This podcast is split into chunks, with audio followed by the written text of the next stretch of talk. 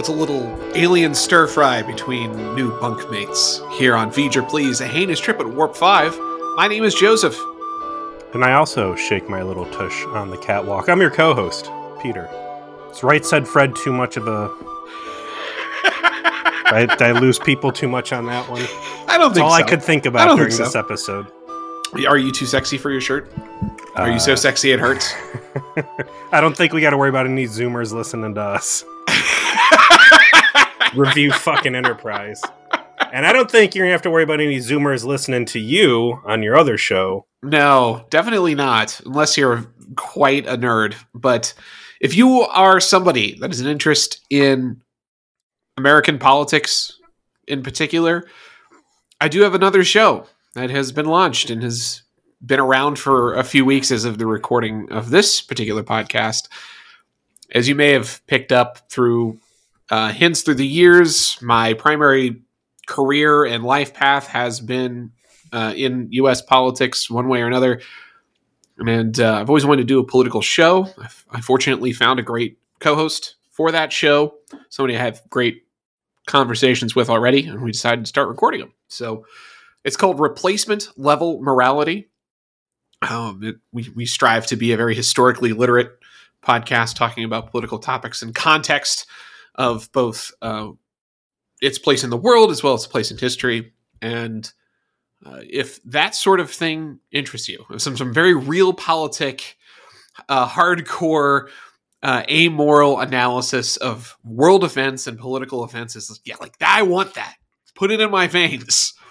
Well, replacement level morality. It's on Spotify. It's on Apple Podcasts. You can find it anywhere where you listen to your shows, and we'd love to have you. And that is the only only time you'll ever hear about it on this show because this is not a political show. Yes, here here's what happened. If you go back to Skin of Evil, the civilization that transcended, they took all of their evil, black hate and whatnot, and they shed it off, and they they left it behind as a black pool. It killed Tasha Yar. It did.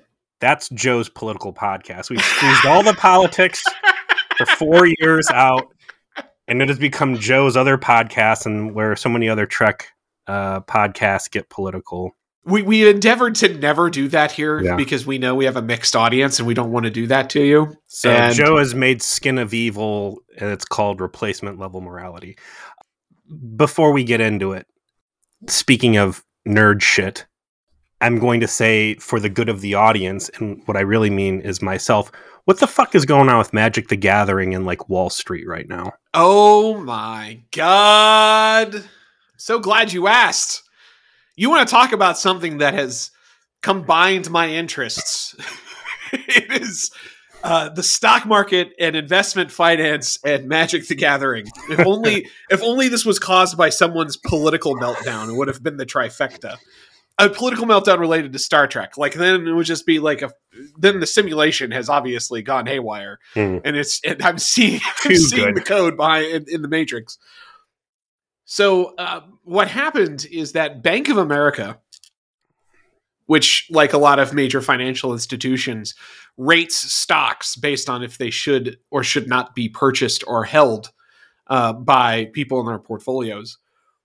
Took Hasbro, the parent company that owns Wizards of the Coast that produces Magic the Gathering, and, and reduced them from a buy rating to an underperforms, which is essentially you should probably think about selling the stock as soon as possible because it at its current price, it's not worth that. When Which is a big deal. Did Hasbro buy Wizards of the Coast, or did Hasbro buy Magic from Wizards? They bought Wizards of the Coast. They did that back in like 2002. Like it was almost 20 years ago that they bought them. I when think. did Hasbro get it from Garfield Games? well, uh, Wizards of the Coast always owned Magic the Gathering. Garfield Really? Games. Garfield Games was just basically Richard Garfield's like personal like LLC for all the business he does. I didn't. he never owned Magic personally. Hmm. Hmm. And um, so Dr. Garfield is long since removed from Magic actively for the most part. He does he does uh, sometimes get hired as a hired gun developer, and those tend to be the better sets, by the way. Hasbro has really been trying to mine deep on Magic specifically for profit lately because their legacy business has fallen apart. I mean, they're used to selling pony toys to children. You know, like that's that's really where they're at. You know, their their imprint for for boys was Nerf. You know, like Nerf is doing well, it would seem, but not well enough. the, these are the things they're used to selling, and they owned Wizards of the Coast, and it was profitable. But it's also like the piece of their business they always least understood, and you can kind of tell because they just let them do whatever they wanted. It's like whatever these weird nerds, because it's a small C kind of conservative company. Anyway, um, it the market started to notice that they've really been over trying to monetize Magic and in a way that's driving the volume down, but raising the margins, which is never good. So they're making more money on less sales right now by, w- by what they're selling, but that means there's less people buying the product, right? And that becomes an accumulating problem because you have fewer and fewer whales that you can really take advantage of. Hmm. And that pattern finally broke through into normie space. and some analyst at BOA was like running the numbers of, of behind their last quarterly report, which showed how far their volume of sales has dipped on Magic the Gathering, and that their margin that they've managed is basically, you know, putting a band aid over cancer. Like you're not actually solving the problem. I, I don't. So, are they reprinting like old valuable cards to try and squeeze stuff out? Or are they making like cards that you can't play in normal games as like special collections? They've done literally both of those things, Peter, and in ways that have boggled the mind. They started marketing agreements with other IPs. So there's a literally a Magic the Gathering War- Warhammer 40k cards. You can wrap your mind around that. And they also, for the 30th anniversary of the game, reprinted the beta set, but with different backs. So they're So not classified. What? Yeah, so they're like they got around the reserve list thing by putting them with like a special 30th anniversary back to them, but to buy them, but to buy these cards, it's four boosters for a thousand dollars. What? Yes, these are the fucking crazy decisions they've been making. It's driving people away from buying new product. I haven't bought a significant amount of new product in probably a year, and I, I play regularly. I do not buy Magic the Gathering product from Wizards of the Coast. So that is something that has become an issue. So, man, you want to talk about? We're hitting everything. We got. I got a politics podcast. We're talking about. We're talking about BOA stock ratings of, of a toy company that owns Well, owns a card game. Speaking of driving people away, before we, oh, bro, I, I kind of like this episode. I think it was. of it was- course you do. I'm talking about all your sweet spots. I I was just curious, and it's it was very crazy for me to see uh magic come up in any on sort of like, CNBC or something. Like, what the fuck is this? well based on your description and i mean i haven't touched magic in a long time uh yeah that is all the wrong fucking moves to make Yes. let's talk about some right moves let's talk about season 2 episode 12 the catwalk joe this is coming to us popping off in december 18th 2002 is the first air date written by mike sussman and phyllis strong there's two names i recognize and i want to say those are voyager names right I do believe they are primarily. Phyllis Strong uh, did four episodes of Voyager uh, Body and Soul, which we liked, Prophecy, Author, Author, Renaissance Man. So a lot of season doctor heavy stuff Doctor Heavy stuff, season seven stuff. And Mike Sussman did Meld, The Swarm, boo, and The Haunting of Deck 12. That is with Mm. Shockey, the, the Nice. lost crew member. yes Unimatrix Zero, or one and two. Body and Soul, Shattered. So that's a good one. Hmm. Repentance, Prophecy, Author, Author, Renaissance Man. So co-writes with Phil Strong quite a, a, bit lot. Yeah. Yeah. directed by Mike Vejar, who brought us uh, many a Voyager episode. And this is exactly what I needed to see out of Enterprise to drag my interest level out of the fucking dumpster. Yeah. it's definitely been a rough season two. It's funny because really bad. Vanishing Point, uh, you you had the episode before that you had made it seem as though Vanishing Point was going to be good, and I think by the end of Vanishing Point, like we both agreed that it was just the weakest possible entry of what that could have been. Uh, I think we should have named that episode "Vanishing Promise" or "Vanishing Potential" because of the failure to deliver. you weren't exactly glowing about this one at the end of our last episode, but I this I barely remembered it to be honest. I I remembered that they were on the catwalk and they were stuck. That's Sure. really all I remembered about it. and I think outside of any sort of enterprise context, there's nothing especially great about this. This isn't, you know, one of the best episodes of Star Trek I've ever seen, but this is certainly probably the best episode of Star Trek this season of Enterprise. It's like a 16 year old playing against 10 year olds in basketball. It's not that he's necessarily good, but against what he's uh, as competition, he's fucking Wilt Chamberlain. You know, Like, just crushing.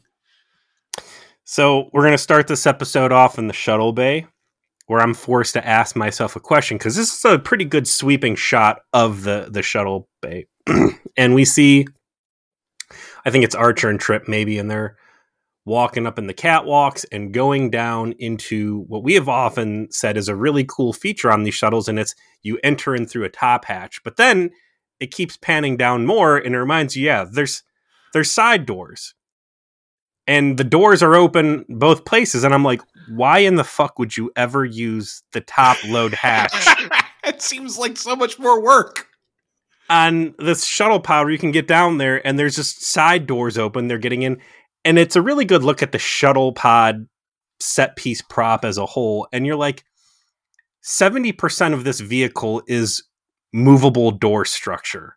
That seems like a really bad design flaw for something. Yeah, what if that's this? What if those seals goes bad? and You're in some real trouble. three separate like the shuttle pods are basically Honda Civic hatchbacks. Very true. Actually, Three doors. they're just as roomy too. Mhm. Uh, I will say overall, this episode also has maybe the best CGI we've seen out of Enterprise so far. Holy shit. It's it was markedly better. Striking. Yeah, and I'm a fan of the first episode. You, you were like, whatever, it's fine. This surpasses that easily.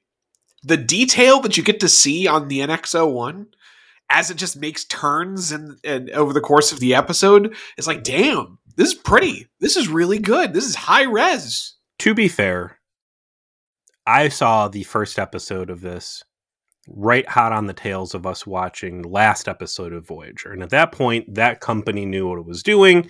They were familiar with the Voyager model, the design language, blah, blah, blah, blah. It was a, a real balls out special effects super superfest, right? The Borg and tubes and all that other shit. So them coming into a fresh property, it didn't really seem like that big of a deal. I'm sure if we went back and rewatched episode one, uh, Broken Bow, it would really stand out as great because the recent stuff's been so trashy. But yeah, like normally I do my notes and stuff uh, during the special effects exterior shots and shit because it's so lame. It was so good in this one that I I was actually watching it fly around in the nebula and do cool shit. It especially looked cool flying dark against that well lit um was it neutrino storm background Yeah, absolutely. Something about that combination just made everything pop. I don't know why. So they're loading up the shuttlecraft because they found Planet Fun. Yeah, they're gonna they're gonna go down and they're gonna go to a, a super Grand Canyon where they're gonna do whitewater rafting after they're done doing their science jobs. Not only is this a really great M class planet, it's also not surrounded by invisible landmines and slightly polite Romulan Centurion uh, guards. I mean, they've had such a rough time of it. Every planet they run into has got like cancer ridden people in Mister Rogers sweaters that they're going to allow to die. They're, they have hallucinogen drugs in the Yeah. atmosphere. Feature slugs that want to have sex with the captain for some reason. Uh, lightning storms so bad that it necessitates you to use transporters for the first time all season. But this time, it's going to be a good time. And suddenly, there's a call from the bridge. There's a alien vessel that's actually asking to talk to Enterprise, a rarity. And Archer is like, "Holy shit! Someone wants to talk. Put him right down in here." And that is when they are greeted by three dudes who are like, "Hey, there is a space bad weather storm coming this way. You need to get the fuck out of here. Can we come on board?" you need to go to warp 7 and outrun this thing as soon as possible and they're like uh, uh our hoopty only go warp 5 so uh-oh Archer seems real self conscious when he has to admit that they can only go warp five. Yeah, these aliens are like, let us on. We got to talk immediately. And he's like, well, about what? And like, well, about the evil storm of death and destruction following us. Well, we don't see anything. Well, you will. We got to get out of here. You got to save us. Trust us. And the whole time this guy's talking, I want to say this is the first time we've ever seen an alien with a greasy ponytail. Yes. Yes, that's a, that by the way is a TV thing. They don't let people men with ponytails on television, or at least they didn't in this era. Why? So I don't know why, but there's somebody I knew from our LARP days that was an extra uh, on an episode of The West Wing. Okay. And he was cast as an epi- as an extra in episode of The West Wing because he himself is Palestinian, and he was you know there's not a lot of like Palestinian actors available in the DC area apparently, and he was able to be cast as a consequence of him looking the way that they were hoping to look. And he was able to keep his. He was told like you're going to have to shave that. You're going to have to. That's not allowed on television. There's He no ponytails. but I'm a LARPer. We love our ponytails. Exactly. Exactly. But they let him keep it because they were because he insisted I'm not shaving it off. That's not happening. And eventually, they went, well, fine. We we need you bad enough. Uh, so he was he was the defense minister of Palestine or something. You had no lines. You're just in the background. You just you know look stern. Hmm. Um. So yeah, I don't know why this one got through, but in this era, there were no ponytails. So there's uh the leader guy, which is ponytail, but then one of his backup dudes instantly. I'm like, holy shit, that's Ed Norton's boss from Fight Club.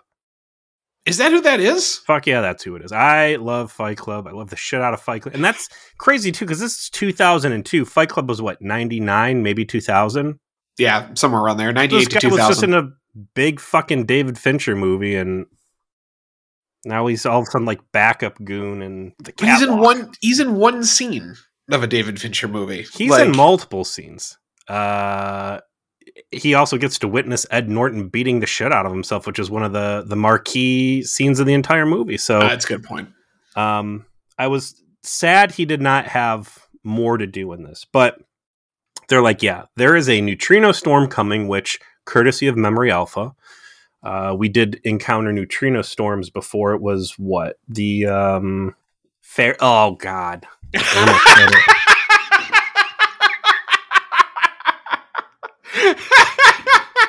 Fairhaven. Yeah. They've encountered him before, at what? But at what price? Yeah. Uh, so that's kind of interesting to think about, though. Like we we we know what a f- we should know. I didn't know at the time, but in the 24th century, they can weather it.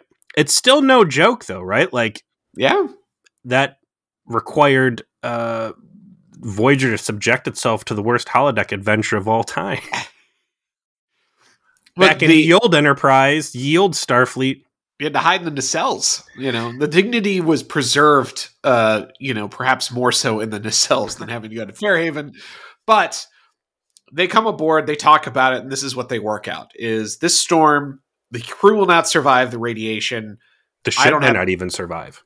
the ship they say they establish early on they think they can make the ship survive but it's the people and they s- end up centering on a plan of having everyone in the nacelle because it has a special kind of metal specifically for radiation absorption that is around it which kind of makes sense with the internal logic of a of a warp engine Absolutely. And it, it's the little details, and I don't know if this is Phyllis Strong and Mike Sussman. That's all I need. Some fucking Absolutely. throwaway line, right? yeah There's first I identify and Phlox says, well, sickbay might hold up the best of this. I've got a little bit of shielding in there. I, I think we might be able to make it through, but uh, Archer's like, we can't fit what 83 or 86. 83. We can't fit 83 crew members in. However, there is a continuity error at this point. Like, if sickbay could have survived it, then why do you have to move all of his animals out? Yeah, I don't think they address that. They mention that sickbay can make it, and then they act like sickbay can't hold his slugs or whatever. That they would be too sensitive to the radiation. They don't I- have like a line in there that's like, oh, you know, they're they have to be there because they wouldn't even survive the small amount of radiation them to get through, or There's no bridge between that statement and the kind of C plot that is Phlox's. I like the quick bridge math where they're like, "Oh no, the the n- nacelle uh, catwalks those might work," and then Phlox is like, "Well, how thick is the unobtainium there?" And they're like, "Oh, three per microns or whatever." Just Phlox pulling the space math out of his ass, like, "Yeah, that'll survive the storm, sure." Everybody's like, "Yeah, cool." well, we know Phlox is very casual about life. You know, he's a little bit more laissez faire. Like, yeah, we might survive. Maybe we don't. like, it's kind of his attitude. So uh, they got four hours to prep for this, and they're going to be accommodating their new uh, Fight Club insurance agents. And it's time to get uh, cracking with a with a montage. We have what, in, in honor of my other show, we have what I would call above replacement level Mayweather in this episode, which you know, we're, we're always on the lookout for is Mayweather something that is adding or subtracting to this? And I feel like in this episode they they give you the best kind of pieces of Mayweather where he's he's with uh the the part of the montage trying to get the area ready with Tucker where he where Tucker asks like, "Oh, I, I bet you've been through one of these before," and he tells like this horrifying story about how they were locked away in one chamber for months, and the power and gravity went out. And They all thought that He they were going to die in the cold. Said they were in the ship's core. Yeah, The ship's core, and the lab that made me think of uh, what was murder hologram that tried one of the murder holograms that tried to kill B'Elanna that squeezed her heart, and then uh, not the first one, the second one. Yeah, the the hologram that was a beast of burden that had to live in the ship's reactor, like scooping radioactive waste and throwing it in the trash or whatever, right? Like right. Makes sense. The reactor's got bad stuff in it, so it's got really good shielding. And then thinking of Mayweather having to be in there with his family for six weeks, that was an amazing story. I thought he delivered it well. And it's also a good reason why Mayweather comes off as a little punch drunk, a little silly sometimes. It's like, oh, this guy's got severe radiation poisoning that sometimes rears its head. Like well, they, maybe they it cured- wasn't a it wasn't a transporter accident that made him this way. It was uh living in a fucking nuclear reactor for six weeks. you, you listen medical science in the 22nd century is actually pretty advanced they were able to cure the cancer that he had but they could not fix the damage to his personality that is that is what happened is that his body was made whole but the price that he paid was that he is a plank of wood There's a lot of good stuff going on, especially in the beginning of this episode. I Yeah. really like the tone, the the sense of urgency, the sense of looming dread. the reminder that they need a toilet That was, and that's its own separate thing. I'm just saying the the very often in Enterprise specifically, whatever the bad thing is, I don't feel like it really carries any weight. You know, the crew is going to survive. It's not a big deal, and there's going to be some silly scheme they're going to come up with to survive. But like this storm, legit feels like some fucking bad news. Yeah. Uh, so kudos to Vejar or whoever was behind them being able to accomplish this. And then, yeah, we get to see a new set piece, which are the nacelle catwalks. What I thought was interesting about this, first and foremost, is even though these nacelles are like at an angle, and I figured it'd be like an incline, because I remember from original series, and they even kind of show it in Strange New Worlds, like the Enterprise uh, A. It's like a ladder they climb to get up to warp nacelles. This, it seems like a straight line, but I guess if you can play with gravity, there's no reason to put any of that on an incline, right? it's it's always going to feel like it's a straight line because your your sense of gravity changes as Sure. you're moving through the ship so So I thought that was cool and exactly what you said. And this was my complaint about what was a fucking terrible episode we just watched? Oh, Precious Cargo. They're stuck in this escape pod for over a day. Like, where are you putting the poops at? And that's that's what the very asked. first one of the very first plot lines here is is make sure there's a toilet. What do we do with the poo poo? Uh, they emphasize the power of the storm, I think, in a clever way, which is Archer says to T'Pol because T'Pol had like shared a story about how it severely damaged a ship before a Vulcan ship, so it's you know serious. Archer quietly confronts her. Is like, "Yeah, you didn't mention that everyone on that ship died. you know, with your story, you merely said it was severely damaged." To which you know, like T'Pol's like, uh, I must have just uh, remembered it incorrectly. You know, Paul- trying to cover up lying to to comfort her crewmates. T'Pol is becoming quite the liar. She lies, it feels like every other episode at this point. Um, It's not a lie; it's an omission, as Spock would say. But maybe. Spock's half human, so I mean, and that ties into kind of a, a double criticism or observation, I should say, at this point. So there's going to be a scene between Phlox and uh, T'Pol where T'Pol goes to check in on him. Again, you only got four hours to prep this stuff. He's got all of his animals. And she's like, Yeah, you're behind schedule. And he's like, Well, you're only giving me two thirds of the room I need for all this stuff that you've allotted me. Um, and she's like, Well, make your animals share cages. And he's like, They're going to eat each other. And then Phlox gets, I would say, emotional in his own, not even emotional in his own way. He gets emotional uh, and says, I'm not used to having to basically, I forget what the phrasing is, beg. I'm not used to making emotional appeals. uh, but you know, please give me a room.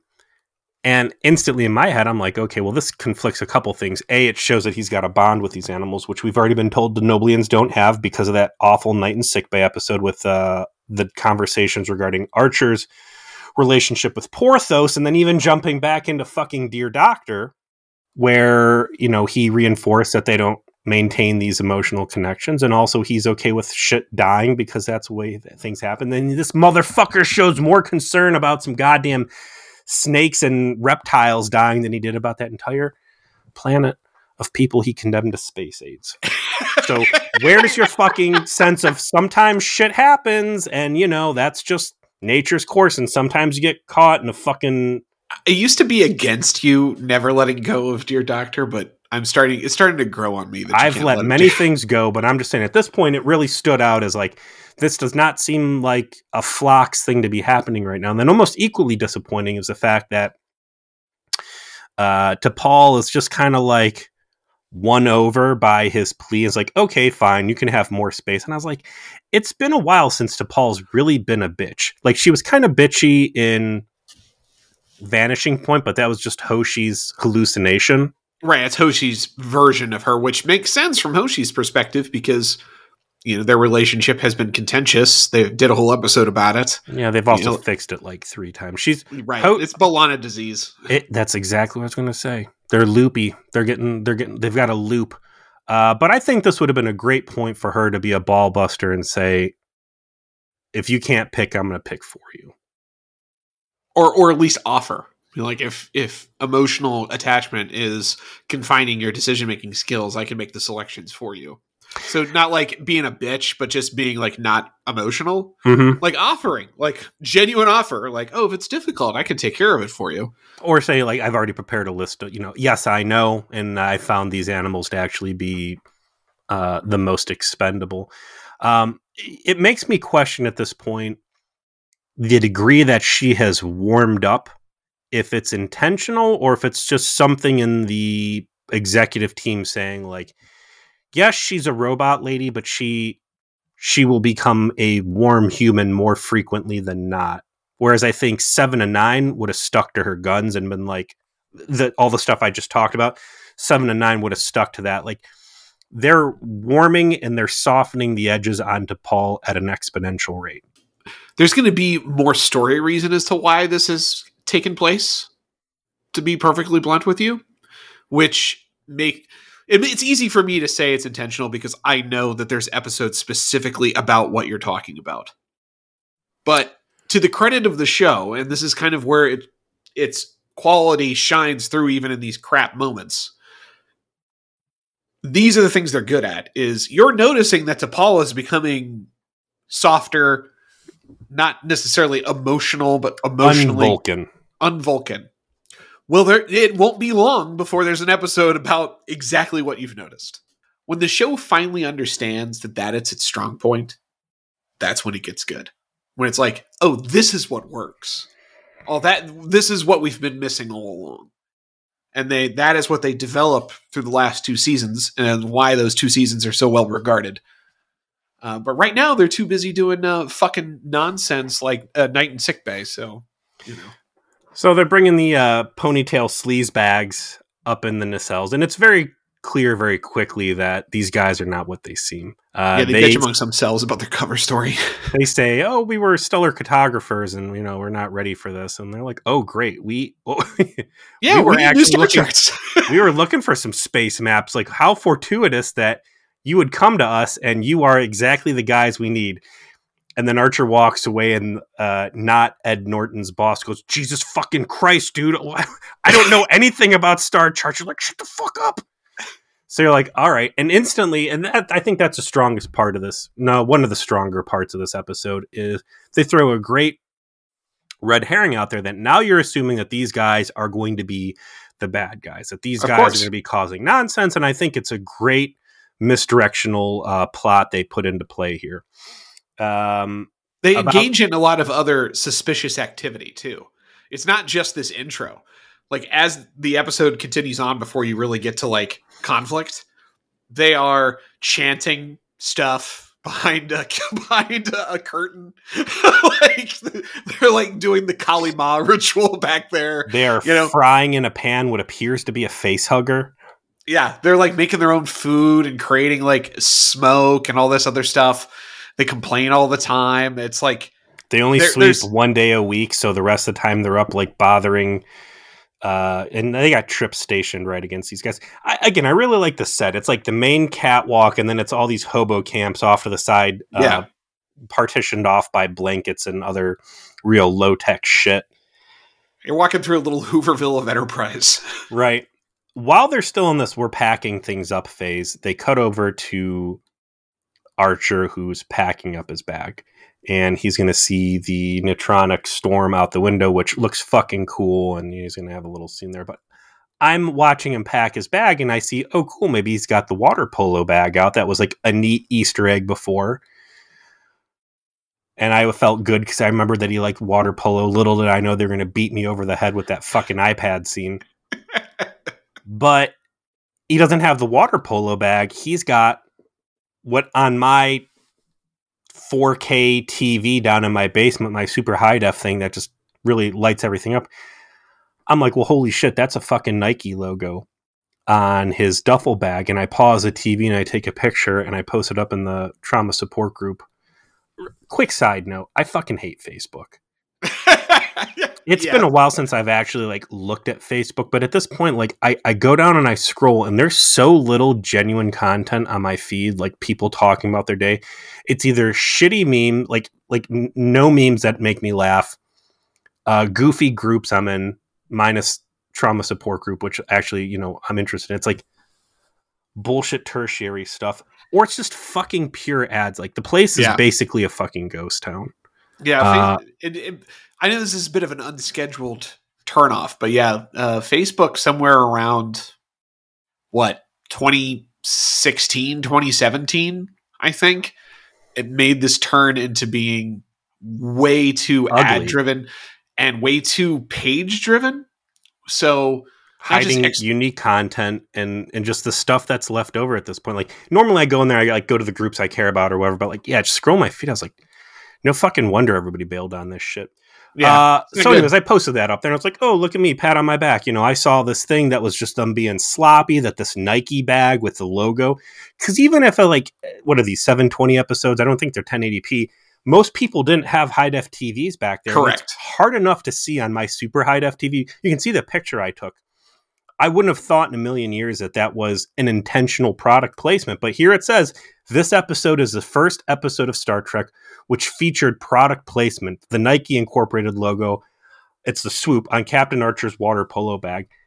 What the fuck? What? What? they say product placement, do they have a source for the the idea that they have been paid for this? Because I wonder if this was still just a mistake and they they decided to call it. no, there's not a placement? footnote on here. And Okay, so I, am anybody going to call that. I'm going to call them a little sus. It's a little suspect because I, I firmly believe that it's far more likely to have been because of how difficult the logo is to see, uh, and would have been impossible on standard def definite uh, standard def um, uh, screens, which would have been the norm then.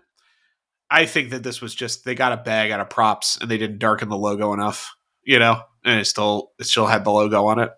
product placement was actually a clickable link in Memory Alpha. It says other real products featured in Star Trek was Pyrex, which was Elementary Dear Data, Dom Perignon and Generations, Nike Incorporated, which was in Catwalk, and they're also citing what the fuck is Su- the Rock episode Sunsanake? Yeah, I don't remember Nike logo being visible in anything in that. the the bottle of Dom, like I could see that I could see that as actual product placement. That was uh, for a movie, so that was probably worth enough money to do it.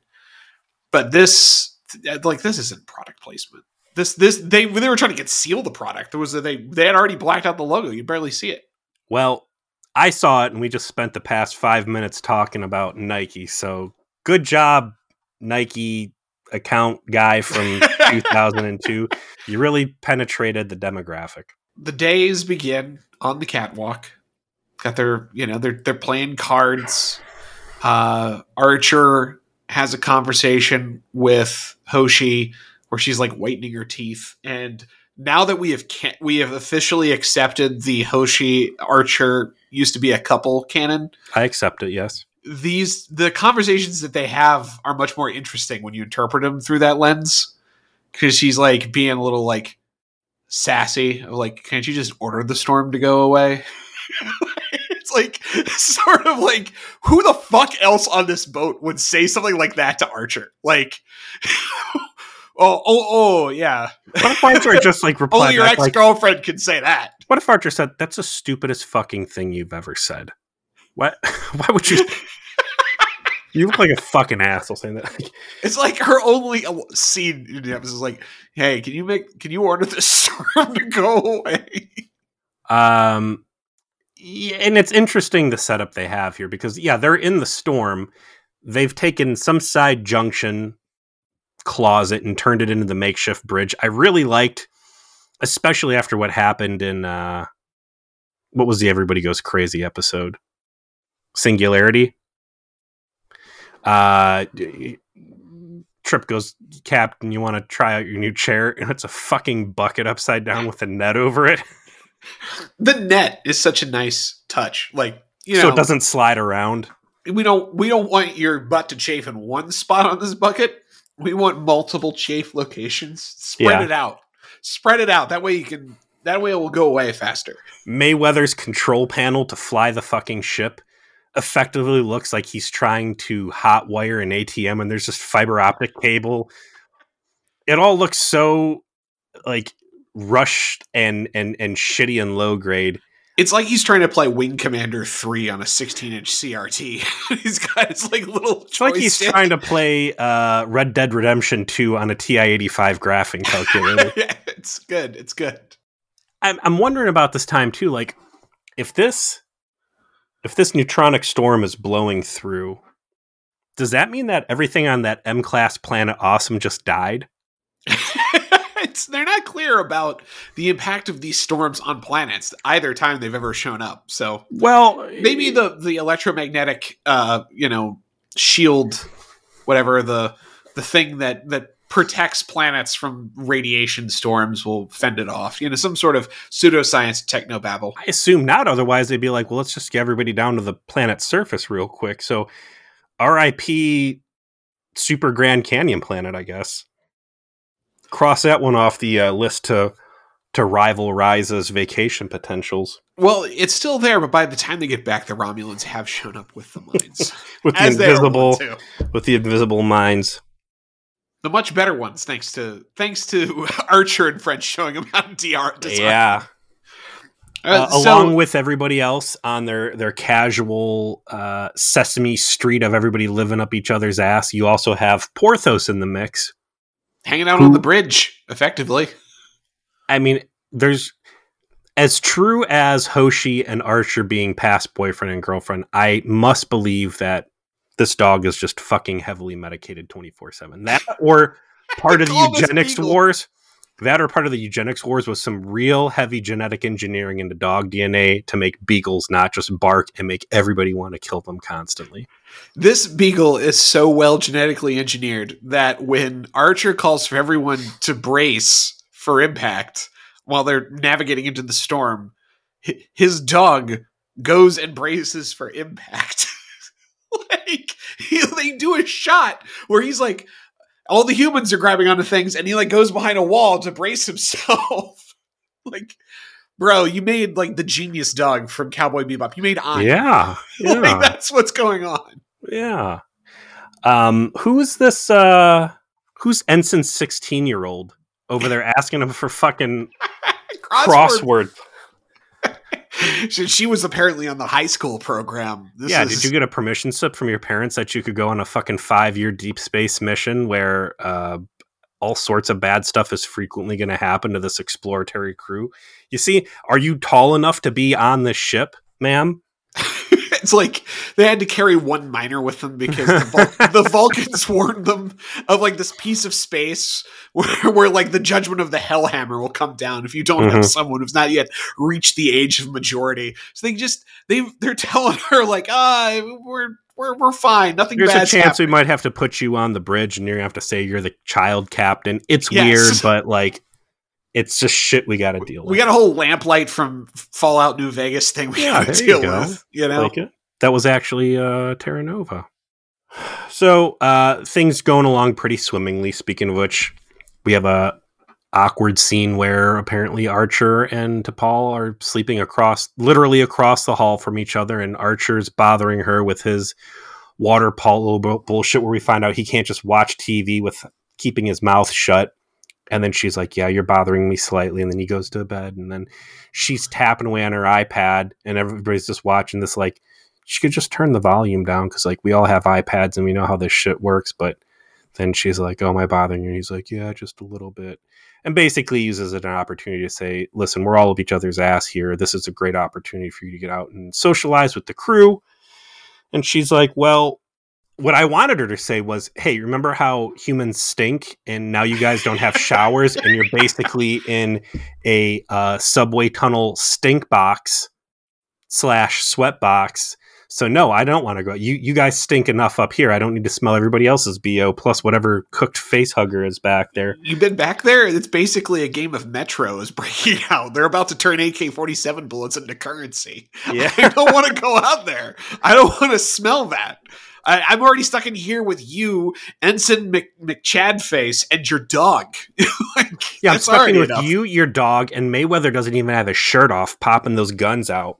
I don't even get that. You want me to go back there in the hobo village? That's going to be a fat no. that would have been that that would have been good if they if it was still hot and uncomfortable, and they that would have been a great time just to have Mayweather in a uh, undershirt just for fun. This this was a clear opportunity to have this man's shirt off that they did not take, and that is that is a crime.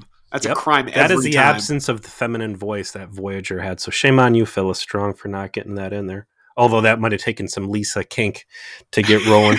I don't know. Once you see what he looks like with his shirt off, I mean, I think everyone knows that has to that has to happen as much as possible.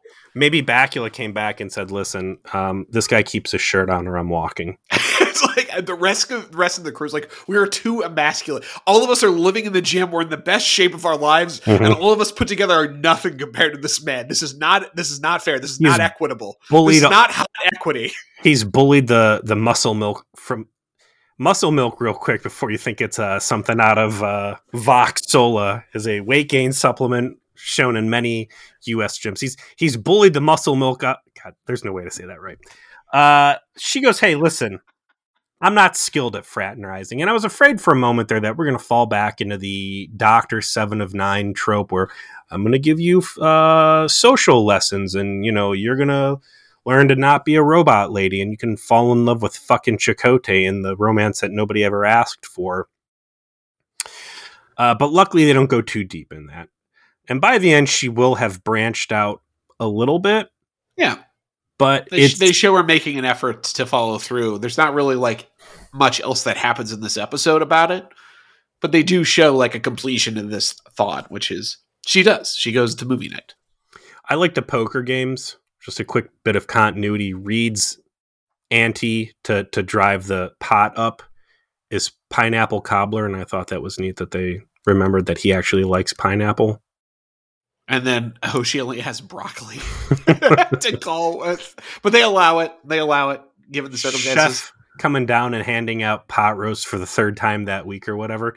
I love that chef is like the fucking teacher from Muppet Babies where you don't see the face. Yes. It's just the shoes in his hands. It's just this faceless guy. I guess they couldn't afford Steven Seagal or whatever for that scene, so they just got to keep you wondering.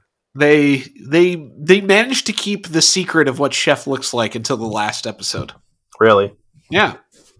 So they they do a good job of protecting this as a bit. Is it going to be um, Clint Howard? The last episode of Star Trek Enterprise is something that we might talk about for three hours. Just a Jonathan Frakes. I, it's like there's so much to take apart when it comes to the choices made in the final episode of Enterprise. So here's what's interesting. This is about a page of notes for me. I had so much fun and enjoyment with this episode, and they didn't even really get to the real plot yet. So Yeah. What happens is uh, they are living their life in this cramped. Um, t- and, again, like take all the other fucking episodes. This has been a better episode up to this point than the rest of the fucking season, and it's it especially makes me mad with Vanishing Point that you can have these little bullshit slice of life episodes, and they're good. The writing, this writing team maybe specifically can handle it, whereas like Braga and uh, Berman wouldn't be able to. But like this stuff is plausible A- as a standalone episode with no clear antagonist.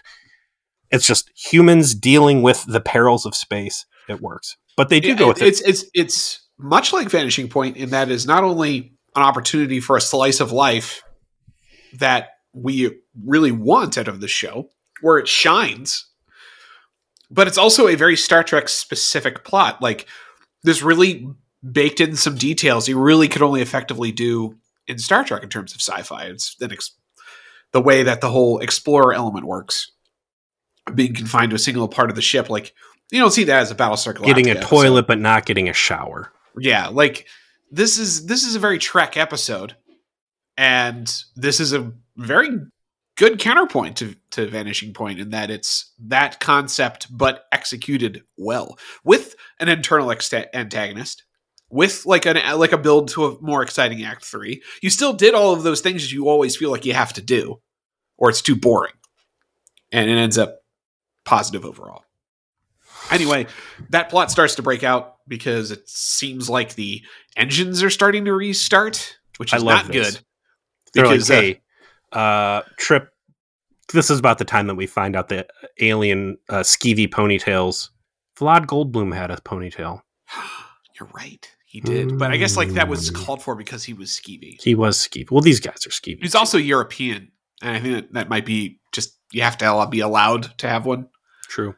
So uh, he's yelling at them about cooking a f- face hugger in a frying pan over some sort of explosive part of the ship. Oh, hey, real quick side note: important part about these uh, nacelle uh, catwalks they're in. Uh, they had to turn the warp core off because when the warp core is on, this thing is like an incineration chamber, so not good for human life. They could say, "Trip, get over here. We get come over to the makeshift bridge." Yeah, take it. Pull up a pull up that milk crate over here and take a look it looks like the warp core, some part of the warp core is trying to turn itself back on. He's like, that's impossible. That must be a, a bad sensor reading. They go, nope, now another part's up. And he's like, that cannot be. That is physically impossible. And someone's going to have to go check it out, which at first I thought was going to be like, oh, someone's going to have to get radiation sickness. Like, are they going to draw straws? Is that going to be like the dark turn that someone's going to have to fucking, this is going to be the first death on Enterprise? But I forgot about the EV suits. they even show you they even show a quick shot during the montage of them taking one. So you know, established. They God, the level of detail in this episode is just unpre- like yeah, like they explaining the establish that. criticisms away. They they established EV suits were brought with a like two second sh- scene of someone taking one, All I need. and so Trip goes down. He's told he's got 22 minutes before his protection fades from the EV suit. He needs to be back by then. And as he solid snakes his way through the ship to see what's going on, he discovers some real, like, solid Delta Quadrant level space jack booty motherfuckers on the ship. These dudes were, they had the black standing collars, you know, like that's how, that is the universal marker of space fascism. Mhm. And they are they got the it. boots. They got the uh, middle-aged white guy haircuts with some gel in it. He gets up on, I don't know the the fuse box, the space fuse box. And we this is the one where they put the camera inside and there's like a rolling door that goes up and down. Mm-hmm. It's cool. They've used this shot before. I appreciate it. Um he's in there and he sees like that that garage door is pulled back down and there's shit all over the place. So you're like, clearly someone is fucking with this thing. This is not a software malfunction. This is not yeah.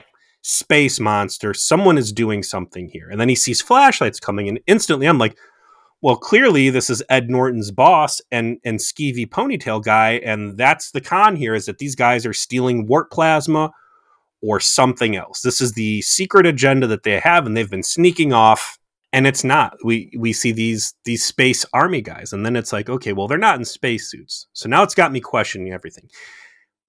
And it's still not clear crystal clear if these are the bad guys or if these are bad guys or if the ponytail trio the ponytail coterie if they're bad guys and maybe there's still something goofy at play is this neutronic storm actually dangerous to humans, or is this part of a long con of we're going to get the whole crew in this hideaway tube?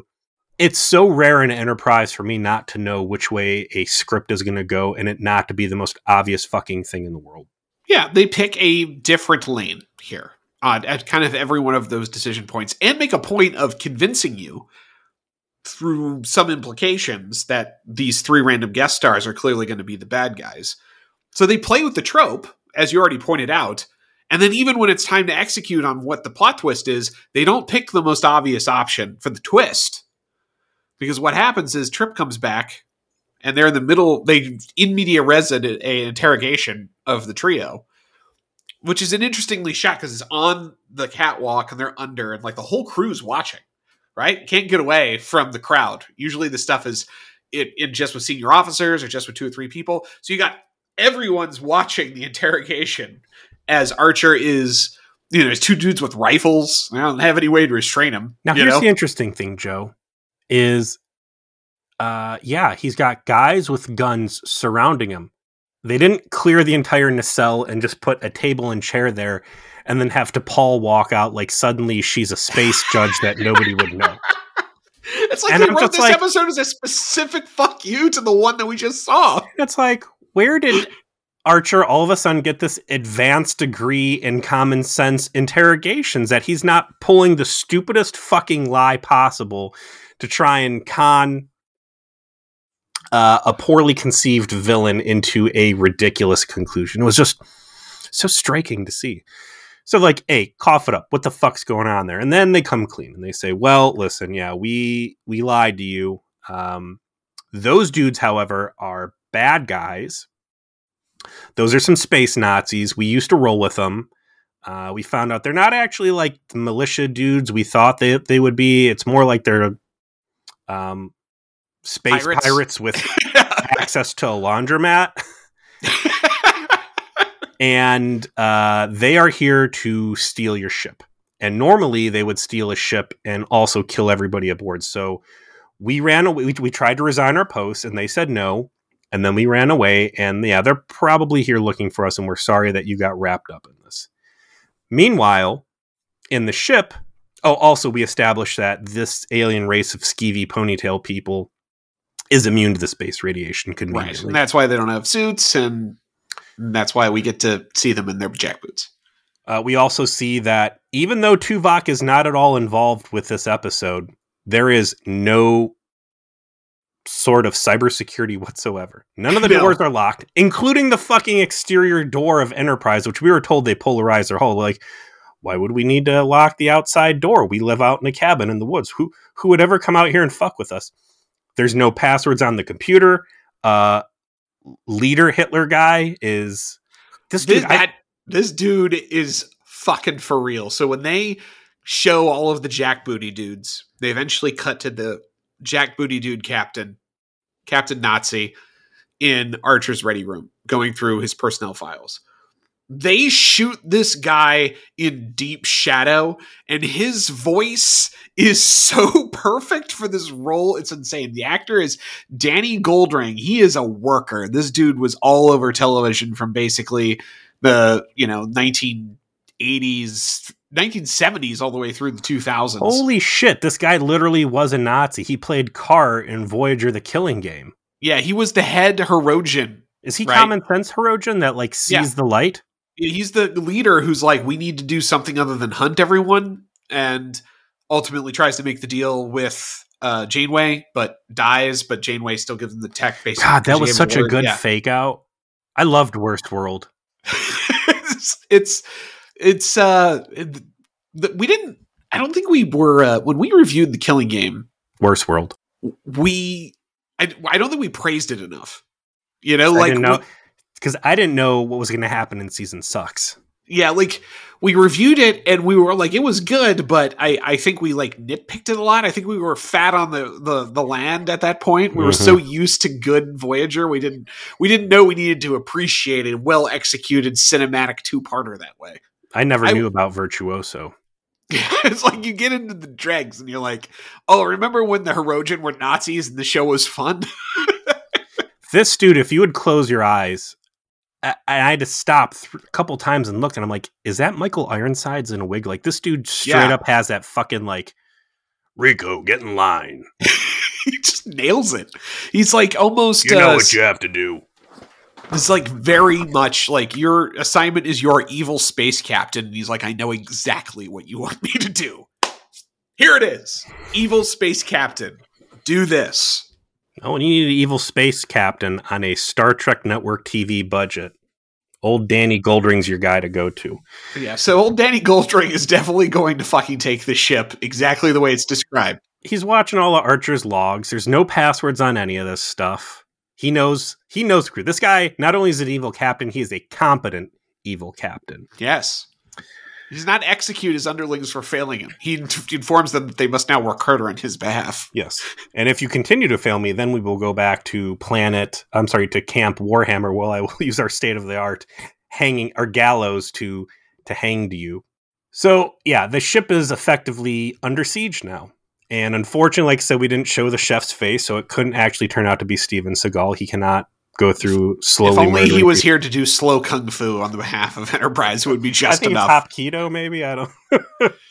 There's so much good Steven Seagal hate on YouTube. Oh, Start Oh, yeah. looking some of these parody videos. There, it's a gold mine. It is a fucking gold mine of people having a laugh at Steven Seagal's expense. Ra- Ralph the Movie Maker is a channel on YouTube that like watched the the Steven Seagal filmography from this this era of him Mhm. and and like tried to put the story together. you know, like that he is like the favorite movie star of Himself. tri- of trillionaire East Eastern European, you know, criminals. Mm, That's oh, why and that's why this is happening. that's a good group to bankroll. They'll always make sure that there's a non-connective, completely unnecessary sex scene to to seal the deal. Uh, there's uh, not. Uh, again, this is a great episode. There's a lot of shit that still has to happen, and um, you know, it can be summarized by Trip gets back. Uh, they interrogate these guys. They find out that they're probably telling the truth, and well, how are we gonna how are we gonna fix this? Uh, evil Nazis don't know that the crew is on board because they're in a heavily shielded compartment. They're trying to reignite the warp engine so they can effectively salvage the ship. Uh, and unfortunately for the crew of Enterprise, they don't really have a lot of time to figure out the best plan possible because they reignite the warp core. And now they've got 20 minutes before the heating elements lining this corridor get super hot and cook everybody to death. Right. They put the ticking clock in. It is a going to be a team kill. if they don't pull this off, it's going to kill everybody. So pretty firm, good stakes for the circumstance. You know, you don't want to pull this card too often of like we're all going to die. The, this this is good, good use of that. And the the plan is not exactly complex. It's cause a distraction while T'Pol and Archer Reed? because Reed gets into the firefight in the galley, I believe. No, I thought Archer gets in the firefight. Oh, that's right. Because Archer right. gets out and Ar- says, Archer's uh, the one that sends the message to distract them to come fight him in the galley, and it's Reed and T'Pol that are the ones fixing the warp core. That's it. Archer hits him with some diplomacy, saying, "Oh, you know what? Also, jumping back as I'm criticizing Archer's interrogation, at no point did he encourage them to beat him about the face, head, and neck area either. This No. is very atypical Archer. I would say overall, this is might be the best portrayal of Jonathan Archer that I've seen in a long time. Yeah, I can't remember the next best one in terms of him being a competent captain of the Starship Enterprise. So he goes back into the subroutine, which I- I did criticize a little bit that like Archer's zany lie saves the day. But he gets a he gets a sends a communication out saying, You're sitting in my chair, get off my ship. I know you're space pirates. Uh, evil Nazis like, well, actually, we're the law in this part of town, and uh, you're harboring fugitives. So not only am I taking your ship, but I'm also bringing you back, and you're going to be executed for war crimes for fucking helping these dudes out. Archer had lied, of course, saying the rest of the sh- crew had already died from uh, radiation poisoning. And he goes, "Well, uh, if you don't get off the ship, I'm going to have it destroyed." And then uh, Space Nazi's like, "Dude, I've been reading your Wikipedia page. I, I know all the fucking shit in your memory alpha. Your dad designed this thing. It's a big deal. I'm gonna call your bluff." He ain't blowing the ship up. It's great. It, again, competent evil space captain. This is the guy. Like he doesn't actually make a wrong decision on this, except for you know refusing to give up for the first three times, I guess. But they still get away. But So here, there's really no, yeah, that, had that yeah, ship. just he doesn't take get a W, but doesn't really take an L. You know, like he gave it the old college try. he did. Uh, they pinpoint where that broadcast came from. So Archer was initially the distraction. It was T'Pol. They, Trip couldn't go back out because Trip uh, already had some radiation exposure. There's a little Chernobyl in play here. It must have been Reed then, right? It was not Reed. Mayweather. Yeah, it was Reed. flying the ship. Another then- good Mayweather moment is that uh, he starts to steer the ship into a, a big old subspace tornado that is going to be bad news if they hit it. Yeah, This is where you get probably the best effects because there's a shot like once they finally decide to abandon ship. And this episode, by the way, even has a passable gunfight, which is which is a real shocker. the bad guys quality- show up. They see uh, uh, Archer. They start shooting. Archer's in this big clunky fucking spacesuit, and there's like pew pew pew pew pew. There's a real dramatic shot, which should have been another crew member getting shot and dying. Like, oh, instead it's a slow motion shot of a piece of cabbage getting winged and like exploding. Yeah, like a roast explodes or whatever. It's it's the most kinetic a gunfight in this fucking show has been in fucking months. And so they do that. We're tearing the and- mess hall up real, so the, the pantry mess hall, whatever. Like this thing's getting rocked. Shit's falling all over the place, and all I'm thinking. Every Chef's gonna time be this- so pissed when he goes back in here. every time the ship like gets into turbulence, like this has to happen over and over again. Chef is a lunatic if he just keeps his stuff hanging on walls. He's maybe he's a sadist and like whoever his little uh bitch cabin boy is, like he enjoys making this guy clean the mess up. Like, oh, Every time chef, there's turbulence, you gotta get all my ladles off the ground. oh, chef, can't we like lock these things down or get magnets? No, we're gonna use the hooks, but the gravity keeps going out. Chef, clean them up. It's it's actually chef is Danny Goldring, and he's like evil Nazi captain, but he's a chef. I said clean them up. and the and, and the effect shot that I was trying to get to is the ship detaches when they give up and rolls over the top of Enterprise and then fucks off. And it's all done in this, you know, in this background of them going towards this eddy. Everything is very well detailed. Great shot. Fantastic. Uh, better than I would expect at the time, you know? Or expect for episode twelve. Yeah. Episode one, sure. End of the episode, end of the, the season, sure. But like for a mid season compilation, this is really good. Uh, finally, they can't wrestle the control away from uh, Helm because for the first time ever, they weren't able to reroute ship back to the bridge. Mayweather's got him on this uh, suicide course because what we are seeing here right now, Joe, and this will be the episode title for this, is the first Janeway. the first time a Starfleet captain said, "It's my way, or I'm gonna blow this motherfucker up." to pull the Janeway, to threaten to destroy oneself as a way to achieve one's aims. Yeah. It's it's my way or the Janeway. Like it or get the fuck out of here. So yeah, uh, finally the one of the sub sub commander common sense who's like, we need to get the fuck out of here. Th- this is also all the militia guys look one way, and then you've got the skeevy, schlubby ponytails guys. And even in my notes, I'm like, militia all looks like fucking Ivan Dragos. they are all cut men with gray haircuts that look like they've been Marines for exactly 87 years. Versus three guys who look like they're fu- the fucking comic book guys from The Simpsons. Yes, one literally. So, uh, yeah, very clear. The, the the the good guys, the good aliens. I think this should have been pretty clear early on that they were not cut from the same cloth as these bad guys. Finally, like, all right, you know what? Uh, we know how this story ends. We're gonna get back to our ship. We're gonna fuck off. I was again, I was half expecting their ship to get like blown up or something. Oh yeah, but no, they get away and go and off to terrorize other people. Mayweather has a great moment where he keeps telling T'Pol, like, I have to stop steering into this thing. like, no, seriously. Seriously, we're gonna die if I keep doing this. I need to I need to cut off now. We need to leave. We we did our best. It's time to bail out. And T'Pol's like, no, no, we haven't heard yet. And then fucking Archer comes across the conn and he's like, Mayweather, the fuck you doing? You're off, you're off. Don't Thelma and Louisa's. They're gone. they left already. Get it the fuck away from that thing. Turns out T'Pol's got a bad case of the Janeways too, and she just wants the ship to blow up also. But the other space radiation from Singularity that made the human crew crazy didn't affect uh, the Vulcans. And what nobody knew is this entire time the radiation's been affecting the Vulcan, and now she's crazy and suicidal. Oh yeah, it's the reverse.